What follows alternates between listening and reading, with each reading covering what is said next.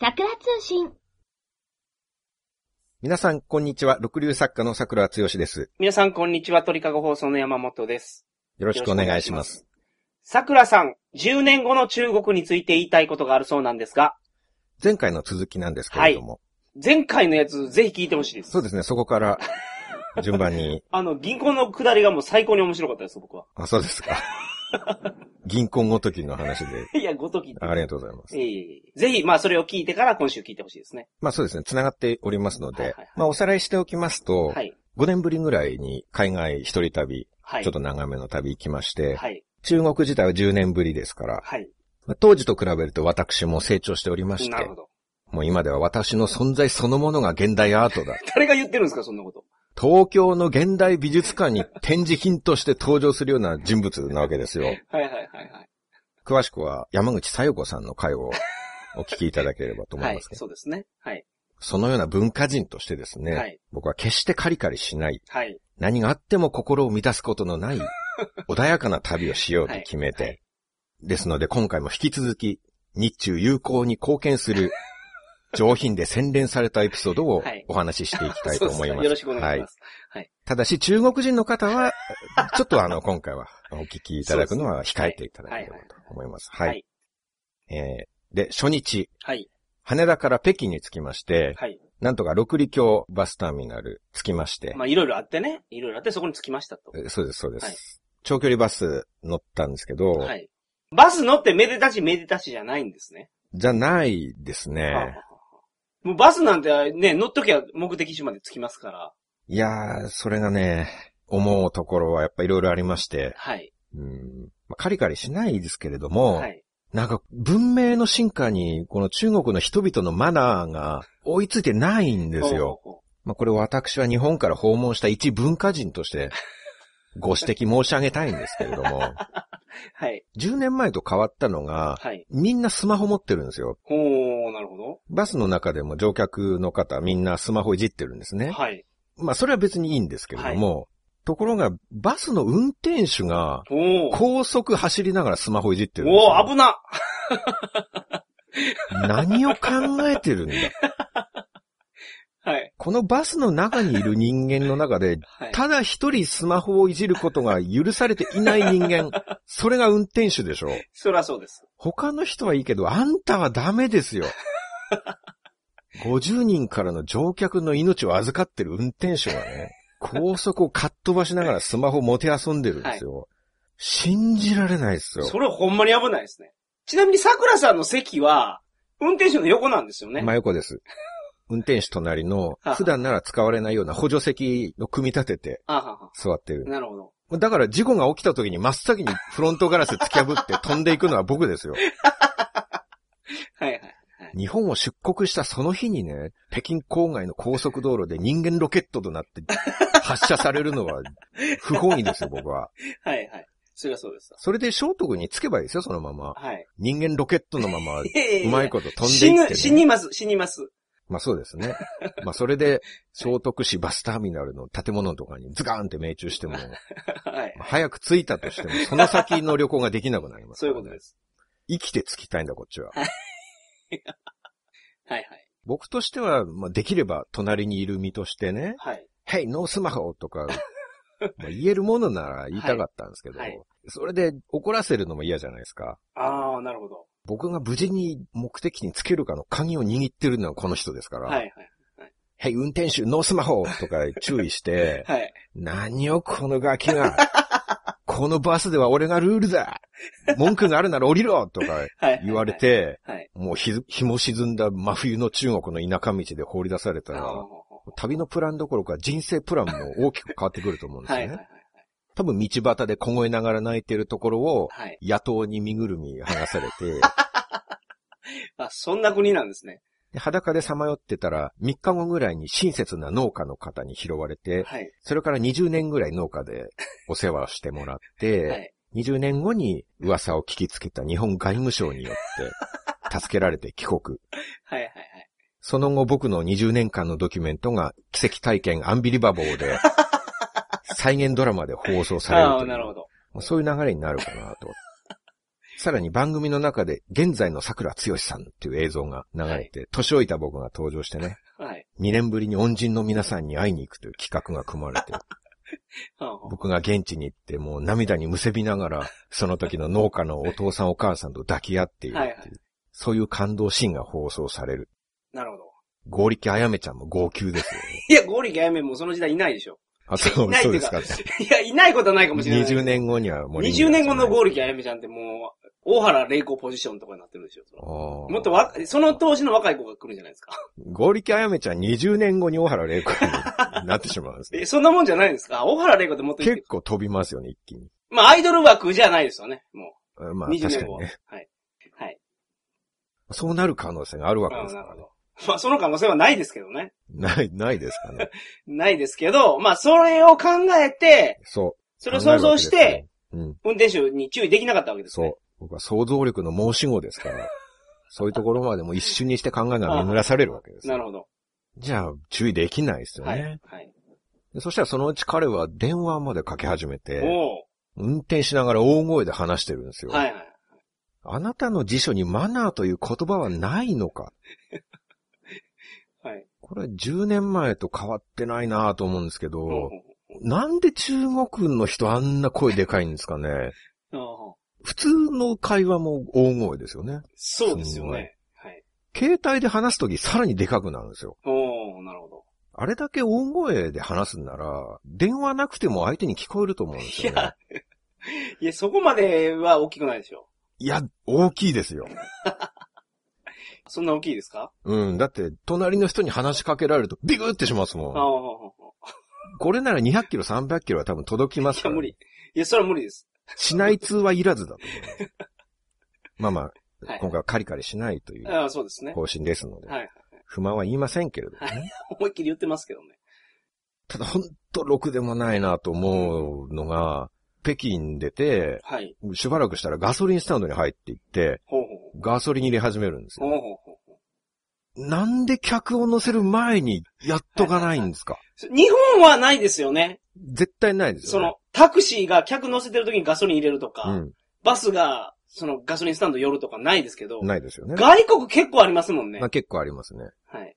どっちかっていうと発展途上国じゃないですか、それ。ほうほうほうほう何しろもう中国は日本を GDP で抜いているはい、世界第2位の国ってはいいはういはいそういう意識でこっち来てますから、はい。日本的感覚で旅行できるもんだと、それを信じてきたわけですかならね、るほど僕は。なるほど。それ約束が違うっていうことになるわけじゃないですか。しかも僕、運転席横の補助席なんで、はい。おいお前どけって言われて、はあは運転手が降りるためにいちいち椅子畳んで、上げて、 あ、はい。さらに僕が先に降りなきゃいけないんですよ。ああ、なるほど。もう通路を塞いでる感じ、そうなんです。はい。僕が畳んで降りないと誰も降りれなくなりますから。だから運転手と僕だけポツンと寒いガソリンスタンド降ろされ て、はい。待たされるんですよ。なるほど。桜さんがそのまた車内に戻ると、運転手が入ってこれなくなるから。そうなん ですよ。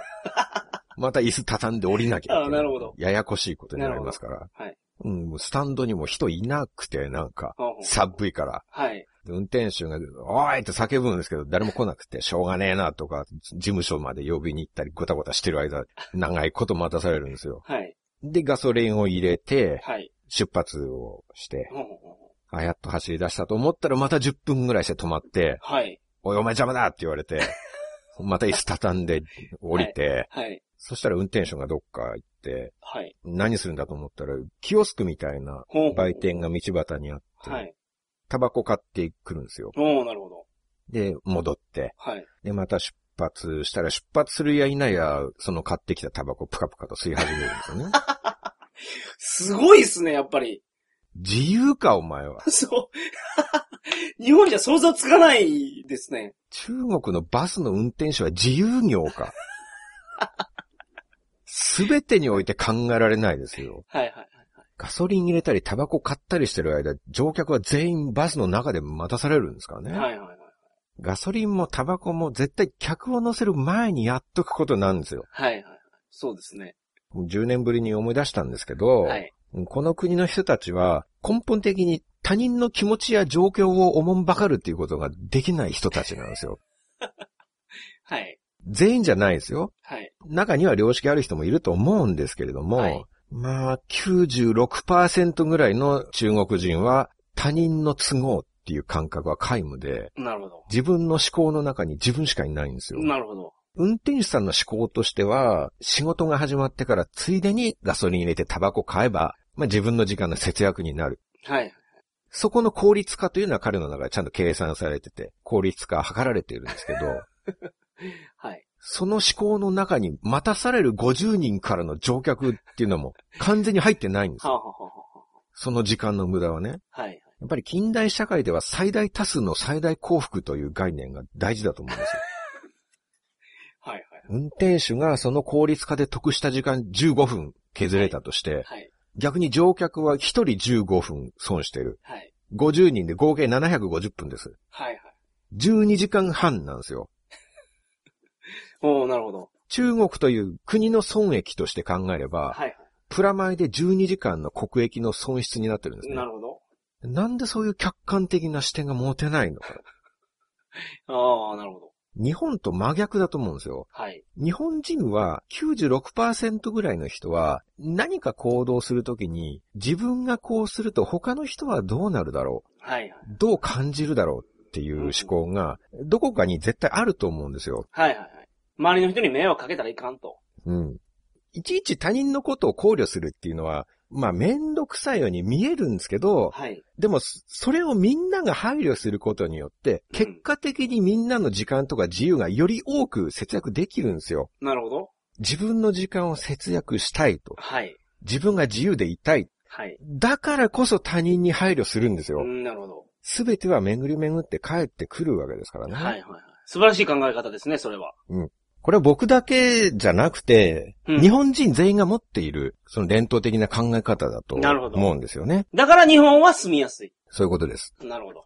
今まだ僕北京から出て1時間ぐらいのところにいますけれども、中国が日本だったら、 はい。もう今僕、聖徳についてると思うんです よ。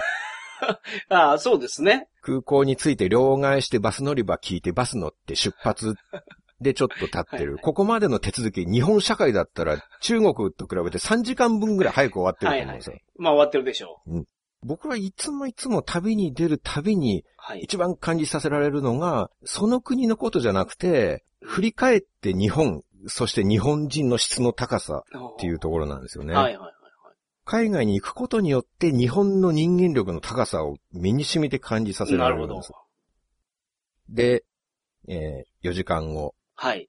8時半ぐらいですね、夜の。おーそんなにかかりましたか。そうですね。まあ、バス乗ってる時間は予想通り4時間はだっい。たんですけど、まあ、その前が長かっうた。ん、なるほど。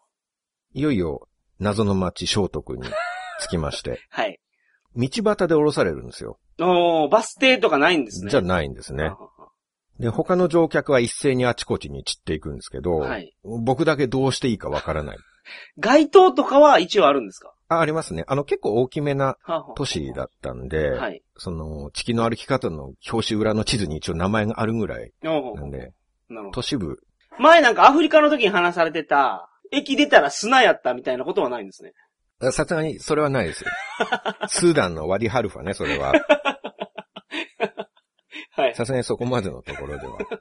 首都から4時間ですからはね。いはいはい。ワディハルファは首都のハルツームから電車で42時間です から、ああ、なるほど。さすがに電車で42時間のところとはちょっと違う。はいはい。まあだからといって、そこもうガイドブックにも載ってない街、はい。その街の地図とかないですかはいら、はいはい。ここはどこなんだと。うんうんうんうん。まあけど目的地ははっきりしてますよね。桜さんがどこに行かないかんかは。あ、そうです。一応ホテルは予約はしてありますかはら、いはいはい。だからホテルを目指せば、うんまずいいと。うん。はい。一応プリントアウトして、ほうほうほなんか予約表みたいなはいはいのはをい持ってたんで。まあでもなんか、とりあえず道端すぎてどうしたらいいかよくわからなくう。 あなっあ、てなて、るほど。まあ唖然として佇んでると、宿の客引きのおばちゃんが集まってきほうて、ほうほう。まあ中国語で怒涛のように話しかけてくるんですけど、はいはいはいはい。予約ありますよとか説明できないですからね。はもう英語はイエス、ノーすら通じない世界に来てるんで、 すごいな。うんそんなんですか。はあ、なるほど。だからまあ、プーヤオプーヤオ言いながら、プーヤオはどういう意味ですか不要って書いて、プーヤああ、なオるほど。はいはいはい。いらねえって、はいはい。キャリーをうん。引きずって逃亡して、はい。で、キャリーとバックパックの 2way 買ってったんですけど、まあキャリーバージョンにしておいたんですね。はい。もう重いから。はい。で、歩道をゴロゴロ荷物転がして歩くんですけど、雪が積もってて、ほー、なるほど。もう地面がぐしゃぐしゃなんですよ。はい、はい、はい。はい買ったばかりの新品キャリー兼バックパックなんですけど、もはうい雪まみれにほー。なっちゃって、はい。しばらく歩道をコロコロ歩いてて、はい。ふと気づいたんですけど、はい。地面がつばまみれなんです よね。はい、はい。一見わからないわけですね。雪が降ってるから。そうなんです。はい。これも久しぶりに思い出したんですけれども、はいもう中国の人たちって3秒に1回ぐらい唾吐くんですよ ね。うん唾っていうかもう人目を一切はばからずに全力でカーって助走をつけて、ペーって単を吐くんはい、ではすい、よ。はい。はい街歩いててカーっていう音途切れることないですからね。そんなにですかうん。ああ、なるほど。一人のカーンが終わる頃には必ず次の人 がカーって始めますから。あまあ基本中国のそこそこの都市部ではもうカーっていうのは24時間営業です ね。昔猫の清しこの夜っていう CD がありましたけれどもあ、、はい。猫の鳴き声でああ、にゃー、にゃにゃーにゃーっていうのがありますね。はい、ありましたね。中国ではカーンの清しこの夜を作れますね、これなら。はい、はい。カー12学坊でも作ればいいと思いますよ。日本ツアー来いよ。いや、誰が見に行くんですか、その。それぐらい、もう、道がすごかったと。あの、雪が溶けて地面が水浸しでしょはい。そこにみんな唾吐くからうん、唾が独立した形で存在してないんですよ。ほうほうほう。液体同士だから、はい。雪解け水が唾解け水とな って、一体化して溶け込んでしまっているんですよ。はい、はい、はい。乾いた道だったら、わかるじゃないですか。ツバがどこに落ちてるか。そうそうそうそピう。ンポイントでわかりますわね。はいはい。その認識ができて、うんあ、ここに汚物があるから避けなきゃって対応できるんですけど、なるほ現状では完全に雪解け水の中に溶け込んでしまっど。て、はい、はい。こっちとしては敵が区別できないんです ね。はい、はい、はい。戦争中で言ったらゲリラ兵みたいなものですね。はい、はい、はい。ちゃんと戦闘服を着てる軍人がいたら、はい。こいつは敵だうん気をつけろって対応できますけど、ゲリラが私服で民間人に溶け込んでた ら見分けられないじゃないではすい、はい、はか。い。え実際対ゲリラ戦っていうのはもう兵士が精神をやられちゃうらしいんです よね。あ、疑心暗鬼になって。う。そうそうそうそう。ああ、なるほど。誰も信じられないわけじゃないですか。 はい、はい、はい。でその疑心暗鬼でゲリラがいそうな地域ではもう原住民を皆殺しにしちゃうとか、ああ、なるほど。そういうことしちゃうぐらいはい、はい、はい。はいで、帰国して、その後でトラウマを抱えて生きていくみたいな。なるほど。僕も似たような状況なんですよ。ああ。 なるほど。この心身と底冷えのするね、はい。外国の戦地の、しかも暗闇でですよ。はい。どこにタンゲリラが潜んでいるかわからない。はい。もう多くは普通の罪もない雪解け水のはずなんですけど、疑心暗鬼により、はい。足元の水分すべてタンゲリラに思えてしまって、はい。精神をやられそうなんですなるほ。ど。タンゲリラは恐ろしいですよね。いや、まあね。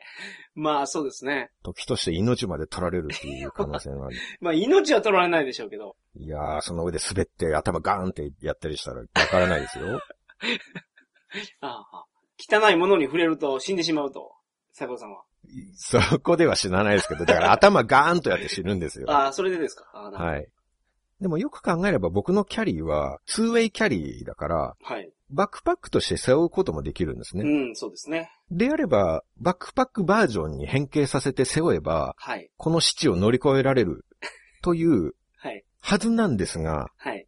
もう背負えなくなってるんですよ。はいはいはいはい。ここまで僕はキャリーバージョンで、はい。つばどけ水の中をコロコロと数百メートル進んでしまったんですよ。はいはいはい。タイヤが完全にやられてるんです。その、タンゲリラに。そうそうそうそう、タンゲリラね。シャングリラじゃなくてタンゲリラですからね。はいはいはい。もはやこのタイヤは完全ぬめり状態のスーパーぬめりタイヤになってるわけですはよ。いはいはいはい。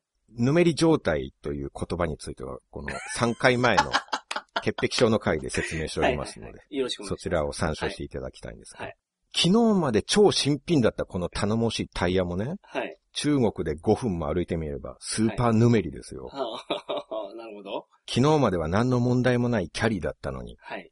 今のキャリーには問題がある。 はい、そうですね。キャリーだけに問題ガールですよ。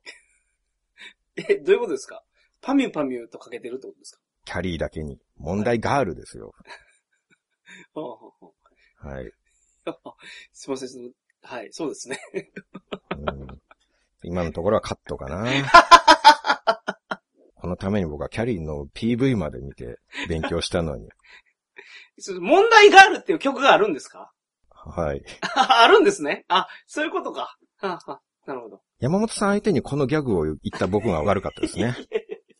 僕のミスでしたね。はい。はい。それ、すいません。すあ、浅いなと思ってた。そのガールだけかけてんのかなと思って、浅、浅すぎるやろうと思ってたら、問題ガールっていう歌があるんですね。ガールかけてたってどういうことですかえ、その、だから、ガールだけかけてんのかな。何にかかってるんですか、ガールが。え、じゃあキャリーパミパミが女やからです。あー僕ほどの人物が、そんな十二流のようなギャグを考えると思ったんですか、あなたは。だから、すごい浅いなと思ったんですよ。全然かかってないやんと思って。これだけ回数を重ねておきながら、そのレベルのダジャレを僕が言うと思ったんですかダジャレにすらなってないしね。そう、そうなんですよ。ちょっとこれは信頼関係が疑われる感じですね。いえいえ、僕の知識がなかっただけです。うんはい。進めてください。 進めてください。もう、もはやこのキャリーは単キャリーですよ。おー単キャリー。はいはい。単カレーみたいなもんですね。タンカレーってそういう意味じゃないんですけどね。そうですね。はい。 まあその単キャリーをもう今更バックパックバージョンにして、はい。背負ったとして、このスーパーヌメリタイヤが背中にちょっとでも触れた ら、はいはい。背中までスーパーヌメリ背中になるわけですよ。そうですね。 はい絶対背負うわけにはいかないですよ。はいはい。これは人間としての尊厳の問題ほだ。うほうほうほだからこのキャリーはもう旅行1日目にしてバックパックとしての機能を失ったんですね。うえ そっからもう背負ってないんですか背負ってないですね。ああ、ああなるほど。もう今後一生バックパックバージョンに変形することはないですね。いや、タイヤ洗うたらええやないですか。洗いたくない なぁ洗うってことはもうなんかそれ触れなきゃいけないじゃないですか。そうですよ。嫌ですよ、そんな の。じゃあ最悪、ゴム手袋して洗ったらいいじゃないですはい。か。はい。まあでも嫌だなぁそれもなんか。だって、日本の釣り革とかのぬめりレベルじゃないですからね。まあ、そうですよね。聖徳ぬめりですからね。はあは日本の洗剤ではなかなか対抗できないぐらいの パワフルさを持っていますよ、聖徳ぬめりは。あなるほど。手強いですから。はい。で、背負えなくなったんですけれども、はい。でももう転がしたくもないですから、はい取っ手を持って持ち上げながらしょうがないから、やっぱりその方法しかなかったですか重いのなんの。重いでしょうね、それは。しばらく歩いたらやっと電車の駅があって、はい。で、やっと車通り多くなったから、タクシーを捕まえて、はい。で、メモに書いたホテルの名前見せて、はい。早八酒店まで行ってくれって言って、中国ってなんか酒店って書いてますよね、ホテルの名前。ホテルが酒店ですはいね。品館とかもありますけど、はいはいはい。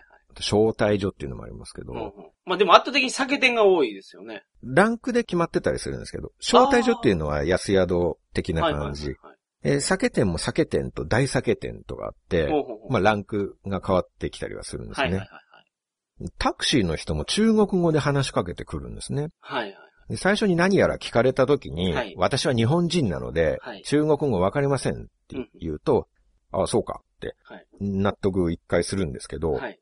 20秒経つとまた話しかけてくるんです よ。はいはい。いや、だから、中国人じゃないので、はい。中国語わからないんですよって言うと、はいはいはい。おそうかって納得するんですけど、はいはい。 30秒後にまた話しかけてくるんですよ。 ほうほうほう。それを到着まで繰り返し、ほうほうほ本当彼らは相手というものがない世界にいるんだなぁ と。相手がこうだからこうしようっていう、う。はいはい。他人の世界というものを一切認識しようとししない、うん。自分しかいない世界に彼らは住んでるんだなぁと。まあそう感じてしまってもしょうがないですよね。その行動を見ると。その人だけの話じゃないですからうんうんうんね。本当によくあるんですよ、そのパターンが。はいはいはい。で、もうヘトヘトの中のヘトヘトになってホテルには着い。いて、はい。まあ、今回は、まあ、5000円ぐらいですから、はい。そ、まあ、それなりの宿だと。 5000円のホテルって結構ええですもんね、中国で。そうでもないですけどあねあ、。そうなんですか。うん。まあ当然バスタブなんかはないし、はい。シャワーボックスみたいな、はいはい。トイレと一緒になってて、シャワーボックスがあるんですよ。ほうほう説明しづらいんですけど、ガラスで仕切られてて。ガラスで仕切られてるそんうですそよねうそうそう。あの、シャワーボックスの締まりが悪くて、うんうん。シャワー使ってたらびちょびちょになるんですよ、床が。そうなんですよ。トイレの床までびっちゃびちゃになるんですよ ね。はいはいはい。で、なんか手洗いシンクもしっかりはまってなくて、うん説明難しいんですけど、手洗いシンクがなんかはめる形式のシンクだったんですね。はい。はめる形式っていうか、工事が終わった時に、はい。なんか洗面器みたいなのをうん。シンクのところにガチャってはめてはい。完成させる形だっはいはい。たと思うんですよ。それが全然はまってなくて、はい。なんかものすごいずれて、上に上がった感じでシンクがあってはい、ずれてるから、蛇口ひねるとそのシンクの中に入らないんですよ、水が。すごいですね、それ。水出すと端っこにジャーって流れて、はい。半分外にビチャビチャビチャってこう飛び散るっていう。それ、大外れのホテルじゃないですか。うーん、5000円だとそんなとこなんじゃないですかいや、5000円で綺麗なところありますよ。うーん、僕の感覚では昔だとあったんですよ。地方都市で5000円、もし10年前払ったらすんげえいいところ泊まれたと思うんでですしけょど。はいはいはいはい。 5000円も、すんごい円安になってるあんあ、で、そうか。今倍ぐらい変わりましたよね。だいぶ違いますねちょっとはい昔1元12円計算が今20円はいはい。ですから、はいはい。倍ぐらいになってますそようねで。すね。僕、中国のホテルで、いつも腹立つのが、ええホテルですよ。1万円ぐらいのホテルでも、はい、シンクあるじゃないですか。はい、はい。あれ、まず着いた時に、水が溜まるようになってるんですよ。うん、うん、うん。で、水の抜き方わからないんです。はい、はい、はい、はい。わかりますそのシンクって、溜めようと思ったら水溜めれるじゃないですか。はい。日本のホテルとかは、デフォルトでは、到着した状態では、水流れるようになってるんで空すよ。いてますよね。だからその、溜めることなんてほとんどないと思なういんですよ。ね。中国のホテルって、溜める状態になってるんですよ。うん。ほんで、流し方がわからないです。そうなんですよ ね。なんか、普通蛇口の後ろに、はい。ポッチっていうか押すやつある。そうそうそうそうそう。押すと流れる。そう、それわかるじゃないですか、それやったら。なんかおしゃれなのかなんかわからないですけど、流し方が一向にわからない。うん。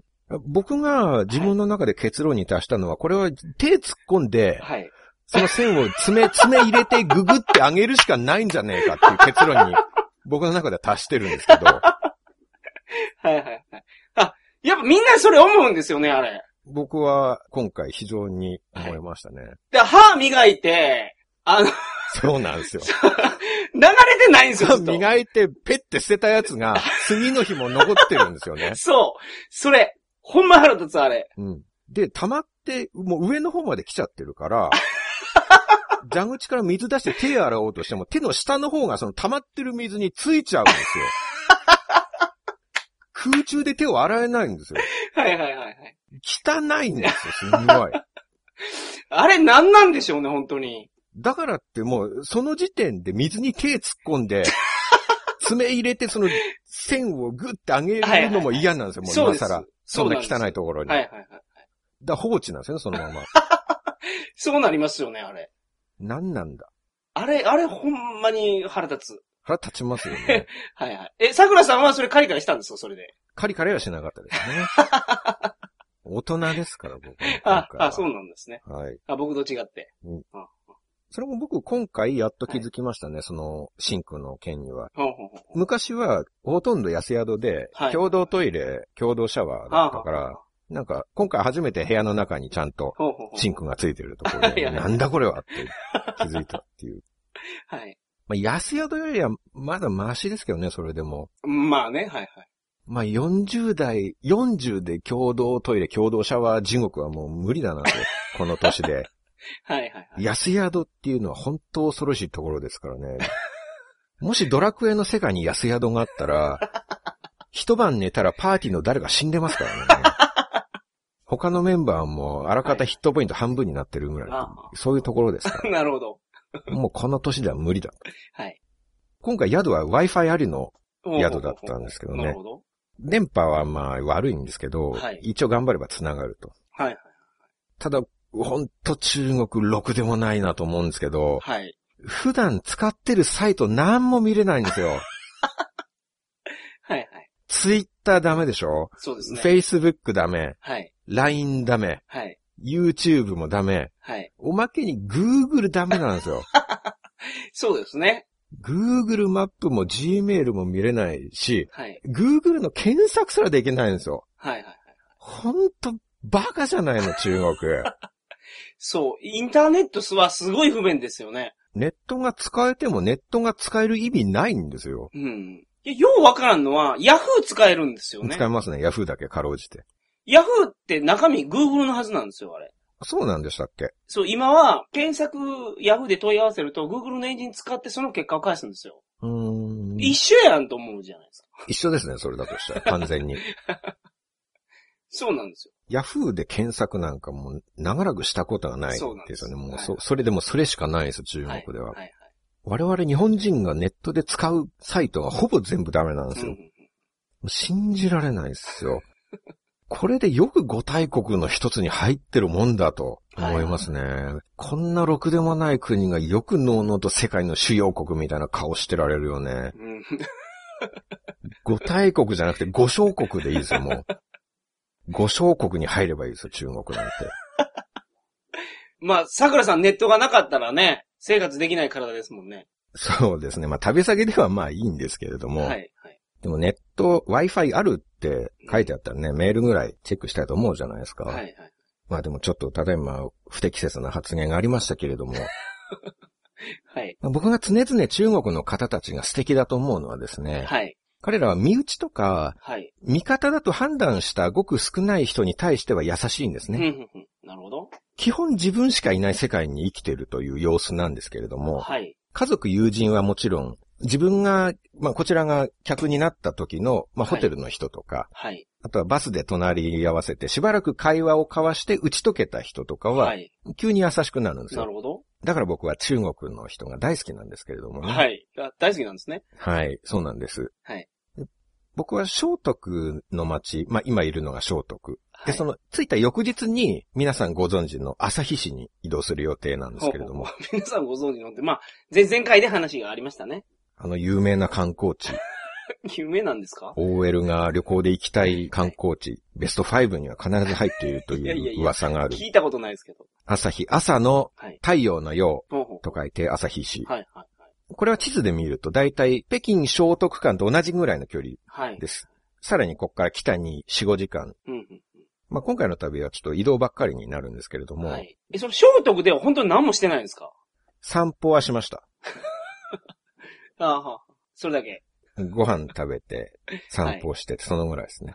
なるほど。あと情報収集しました。ほうほうほうほう。これが大事で、はい、まあ、僕は中国旅行に精通してる人間なんで、はい、移動前に完璧な準備するんですよ。はい。やっぱり中国の鬼門って公共交通機関なんですよね。おー、なるほど。昔から旅人の間で言われてるのは、はい。もう中国で切符買いに行くともうすぐ名誉と言われるっていう。あ、名誉ぐらいわかりますけど、意味はう。ん。内容ってことですね。はいはいはい。日没の没とあるって書いて、うんは名い誉っていう。はいはい。まあないっていうことなんですけど、まあこれがもう中国の悪い風習として語り継がれてるんですけれどほ も、うほうほう。本当にないというよりは、窓口の人がはいもう英語喋れないし、はい。外国人の対応面倒だから名誉って言っちゃうんですよ ね。はいはい。けど、名誉って結構中国人の口癖じゃないですか。まあもちろんよく言われますよね、あちこちで。しょっちゅう言われますよね、名誉、名誉。どんな時に言われますか、他に。いや、もう、いや、僕仕事でなんかいろいろやってても名誉、名誉って言われてますよね。はいだはから名誉だけ覚えてるんですよ。うんうん。本当にないっていうことかはまた別なんですね、それが。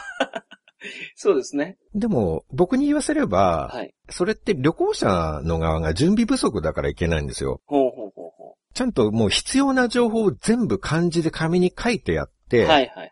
それを見せて、はあ、はで、このチケットくださいって頼めば、あ、はあはうん全く問題なく買えるんですね。あ、なるほど。まあ、僕自身それで5ヶ月も中国全土回ってたわけですから、はい。だからあらかじめ今回もホテルの人にはい。片言と筆談でうん尋ねて、はい。まず朝日までバスありますかって、はい。で、あるよって、じゃあどこの乗り場からですかって聞くと、はい。親切に紙に書いてくれて、はい。チーチョートンジャンからあると。はい。チーチョーっていうのはバスで、ふんふんふん東の駅、はい。東バスターミナルほうほうほっうてことになるのかな。で、前20分から30分だと。はい。まあ、たくさんあると。はい。で、それを聞いておいて、チェックアウトするときにも、まあ翌朝、別の人に、今から朝日まで行きたいんですけど、ほうほうほチーチョトンジャンからでいいんですよねってう。なるほ確ど。認して、はいはい。そうだ、トンジャンからだうんうんうっんて教えてくれるんですよ。はい。もう完璧に収集をしまして。はい。で、タクシーに乗って、トンジャンまで行って、はい。で、メモに、朝日、一人、すぐって書いて、ほうほうほうほう。で、それをチケット窓口のお姉さんにはい。堂々と見せて、なるほど。で同時に朝日まで一枚くださいって口頭でも伝えたんですよ。はいはいはいはい。そしたら窓口のお姉さんが、ほめよ うと。叫ぶんですよ。うなるほど。僕は、えって言ったままもう固まってしまって、はい。何が起こったかわからない。はい。ここまで入念な情報収集をして、はいはい。もうチケットを買える確率100%に仕上げてるんですよ、僕 は。はいはいはい。意気揚々と窓口に行ったら即名誉ですね。なるほど。でも、いこそこで引き下がれないでしょ、僕は。そうですね。もう聖徳まで来てしまってるんだから、はい。もう陸路で進むしかないんですよ。はいはいはい。才は投げられてるわけですから。 はい。まあ、朝日は、ちゃうやんって言うんですけど、はい中国語で。はい。僕はもう、もう一回、ちゃうやん、ちゃうやんって叫びながら、はい。メモを見せて食い下がるんですけど、はい。めようと。はいはいはい。僕が外国人っていうことは分かったと思うんですけど、そこで。はい。で、お姉さんはめようって言った後に、はい。ハイウェイがなんたらかんたらって言ったんですよ。ほうほう。そのお姉さんがですね。はい。はい。ハイウェイって言って、その後中国語でなんか言ってたんですね。はい。僕はものすごく嫌な予感がしてきまして、ほうほうほうほそのまま固まってたんですけど、う。はい。そうすると横から他の現地の人々どんどん入ってきて、はい。お姉さんにあそこ行きたいとかここ行きたいとか言うんですけど、はい。すべて名誉なんですよ。ああ、なるほどね。はいはいはいはいはいはい。本当にバスがないんです。でハイウェイがぶっ壊れてるとかそういうことですかそういうことでしょうね。何らかのハイウェイに事情があってっていう。 はいはいはいはいああ、なるほど。まさかの本当にない。あー多分雪、あー、そういうことか。なるほど。そういうことですか。全部雪のせいだ。はいはいはい。最初は、まあその例のめんどくさい名誉かとちょっと疑ってたんですけど、はい。これは面倒だからの名誉じゃなくて、うん。粘れば本当は変えるというのじゃなくて、はい。本当に現実的にバスがないの だと、悟った時には僕はもう絶望で気を失いそうになりました ね。そりゃそうですね。事前の情報収集と聞き込みを済ませうんて、うんうんうん。まあもうそれやった時点でもう今日の仕事は終わった気分でいるんですよ、こっちは。はいはいはいはい。精神的な余力は全く残してないですからうんね。うんうん英語圏だったらまだ、じゃあどうすりゃいいですかと。はいはい。他の交通機関ありますかとか聞けるかもしれないですけど、周りに意思の疎通ができそうな人一人もいないんですよ。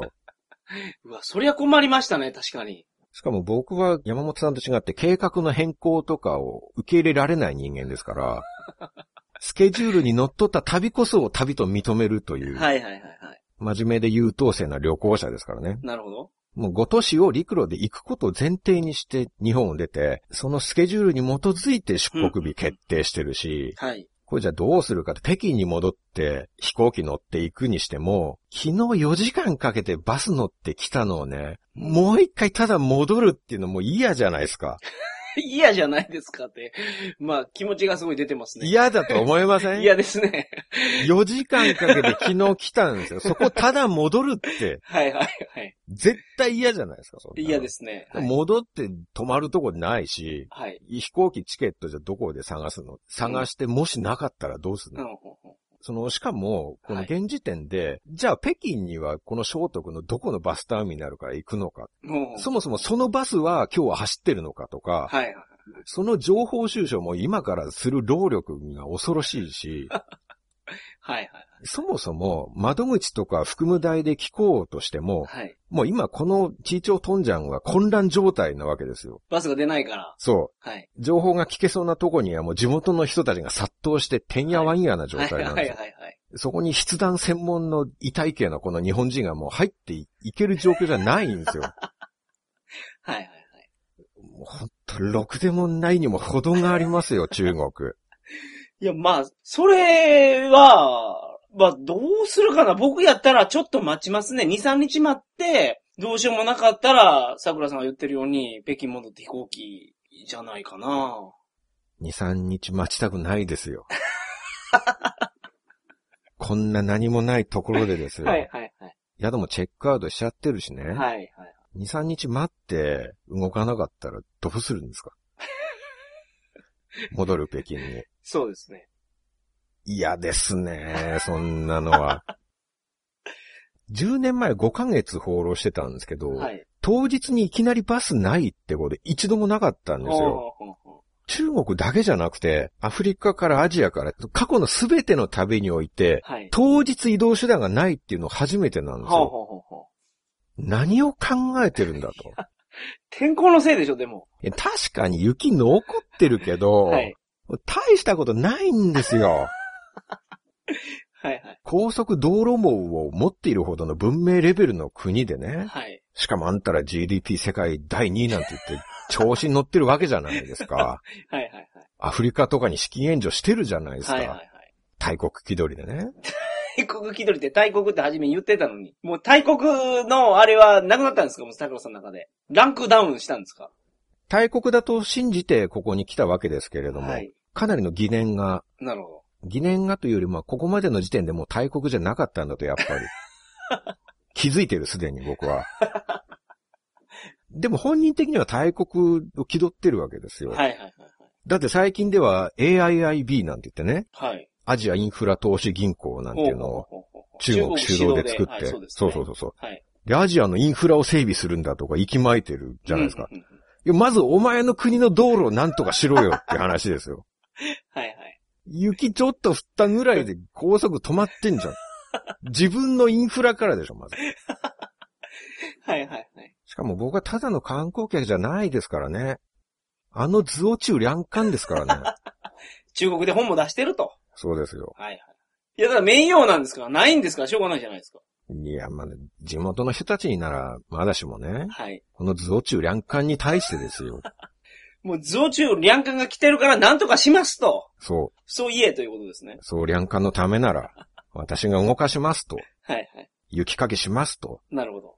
国国賓が来てるわけですから、ある意味賓なんですかで、呆然自失で、はいはいで、ふらふらと建物から出たら、はい。はい。なんか客引きが一斉に寄ってくるんですよ。ほうほうほう。おどこ行くんだってこう、はいはい。どこに行くも何もバスがないんだよっていう感じなんですけど、 はいはいでもなんか木の葉のように翻弄されるまま、はい。一応僕はさっきのメモを見せて、はい。ちゃおやんって言って悲しくつぶやいたら、はい。お、そうか。じゃあ俺のタクシーでどうだって言うんですよ。ほうほうほうほう。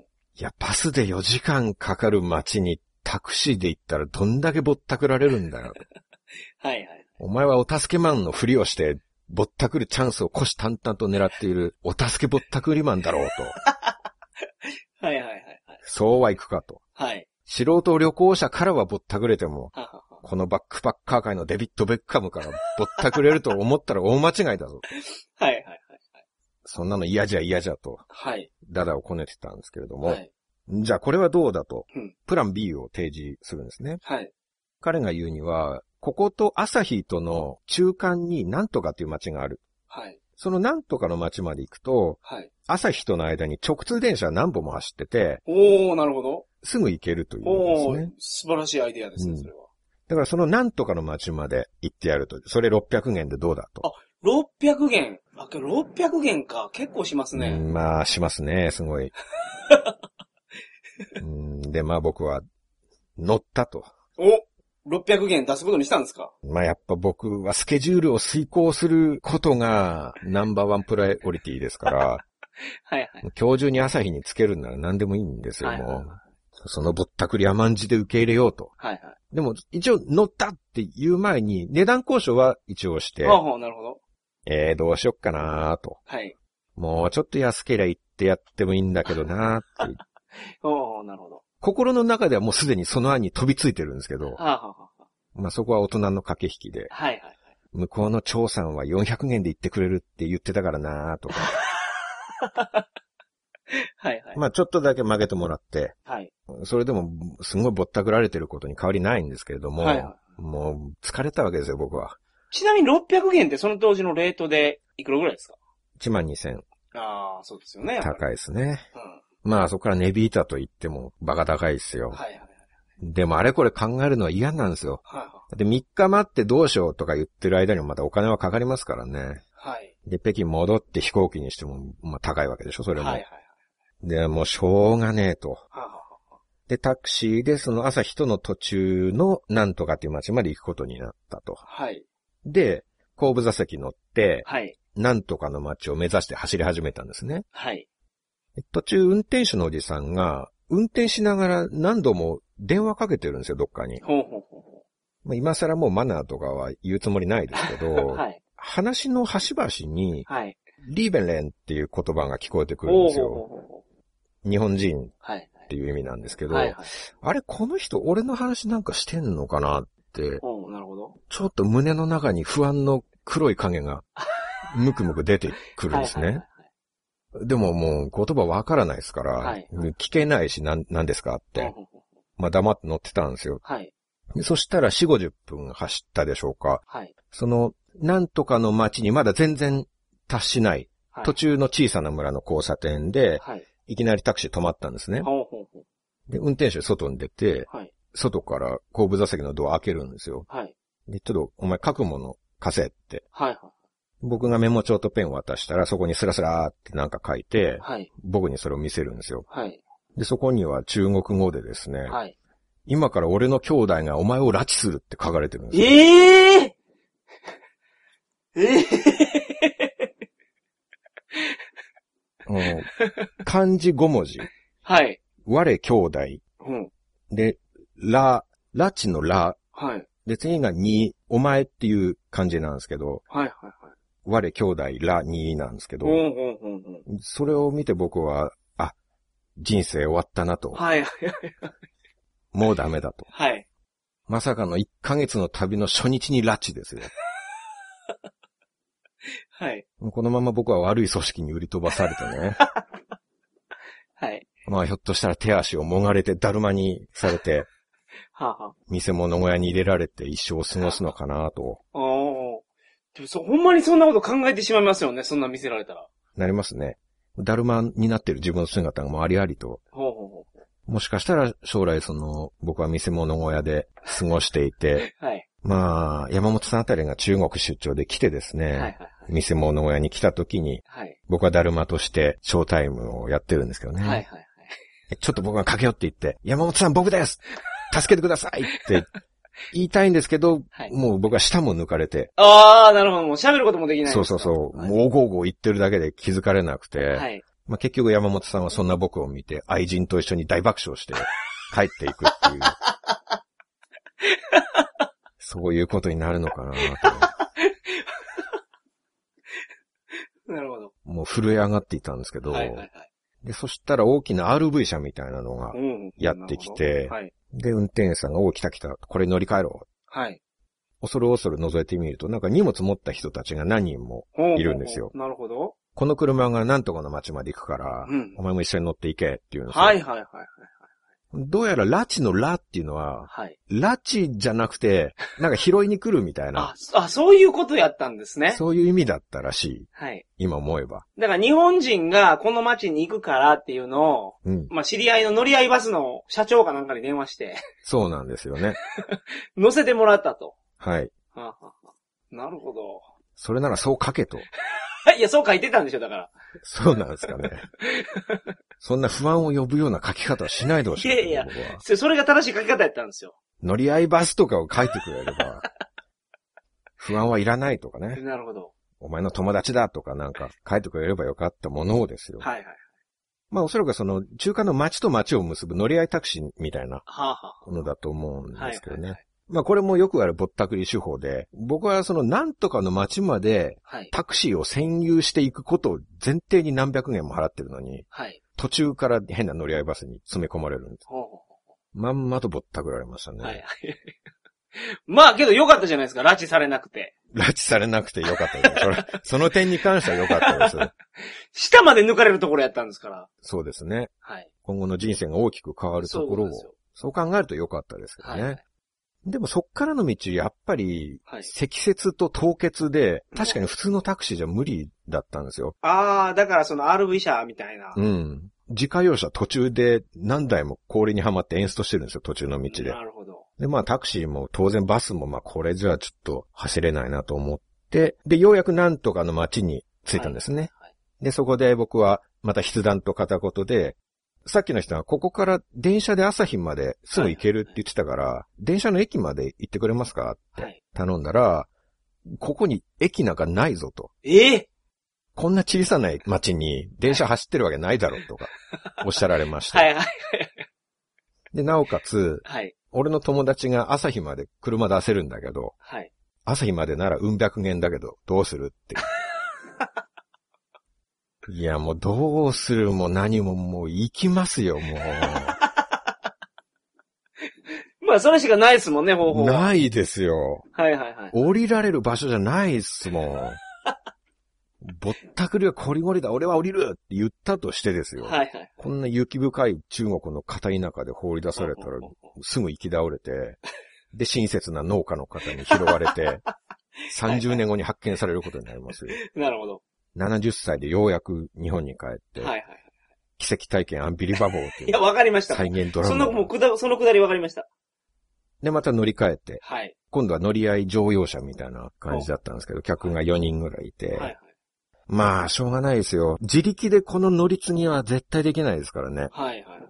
ぼったくり兄弟の皆さんの力があって、ぼったくり三兄弟のおかげで僕はまあ、バスのない区間を、はい。なんとか希望通りのルートを今、進めてるわけですから。そうですね。ぼったくられつつも。うん。まあ、ただ、ぼったくりすぎですよね。日本だったらどうかって考えると、はい。日本の田舎で外国人が移動できないって困ってても、誰もぼったくらず助けてあげると思うんですよ。日本だったら。まあそうでしょうね。チャンスって思わないですよね。うん。乗り合いのものがなんかあるとこまで連れてってあげて、はいここで切符買うんだよとかって言はいはいっ。はいて、なると思うんですけど、こういうところ、まだまだやってることが発展途上国と同じだなって。はいはい。まあ、とはいえ、彼らのそのぼったくり精神のおかげで、まあ、おかげさまで 僕はその日のうちに予定通りああ、朝日に着けました。素晴らしい。まあ、なんとか高かったけれども目的地に今日は着きました。予定通りついてるわけですから、はいね。。はい。そこを彼らに感謝しつつ、はい。えー次回に続かせていただきます。なるほど。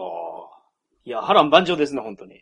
まあ、引き締めるっていう目的で来たわけですから、確かにうどんのように引き締まってはいますよね。はいはいはいとてもダラダラした気持ちでいれないですよ、こんな状況になって。